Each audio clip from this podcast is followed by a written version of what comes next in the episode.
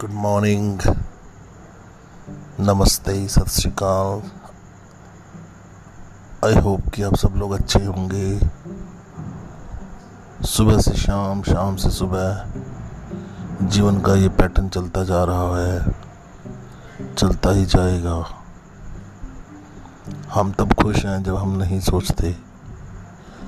हम तब ज़्यादा खुश खुश होते हैं जब हम थोड़ा सा सोचते हैं। उन चीज़ों के बारे में जो हमारे आसपास पॉजिटिवली हो रही हैं। हम तब कम खुश होते हैं जब हम ज़्यादा सोचते हैं। उन चीज़ों के बारे में जो हमारे आसपास सामान्य रूप से या नकारात्मक रूप से घटित हो रही हैं। हम और ज़्यादा दुखी होते हैं उन चीज़ों को सोचकर।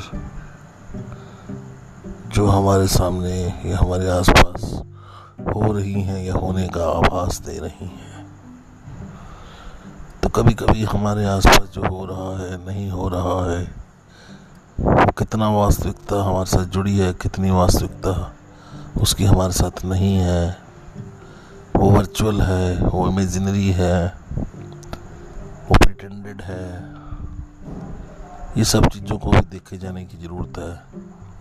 अक्सर लोग इन चीज़ों को इग्नोर मार कर जिस तरह का उनका परवरिश, जिस तरह के माहौल, जिस तरह की सोसाइटी में रहते हैं, वो एक ही तरीके से सोचते हैं। तो जो उनको प्रटेंडेड लगता है, वो वास्तविकता में नहीं होता। जो वास्तविक लगता है, उनको दिखता नहीं है। और जो दिखता है, वो कभी कभी नकारात्मक होने के बावजूद भी उनके उनके लिए नकारात्मक नहीं होता। तो सिर्फ़ ज़रूरत है हम एक रैशनल अप्रोच की, जो हमारे पास हो।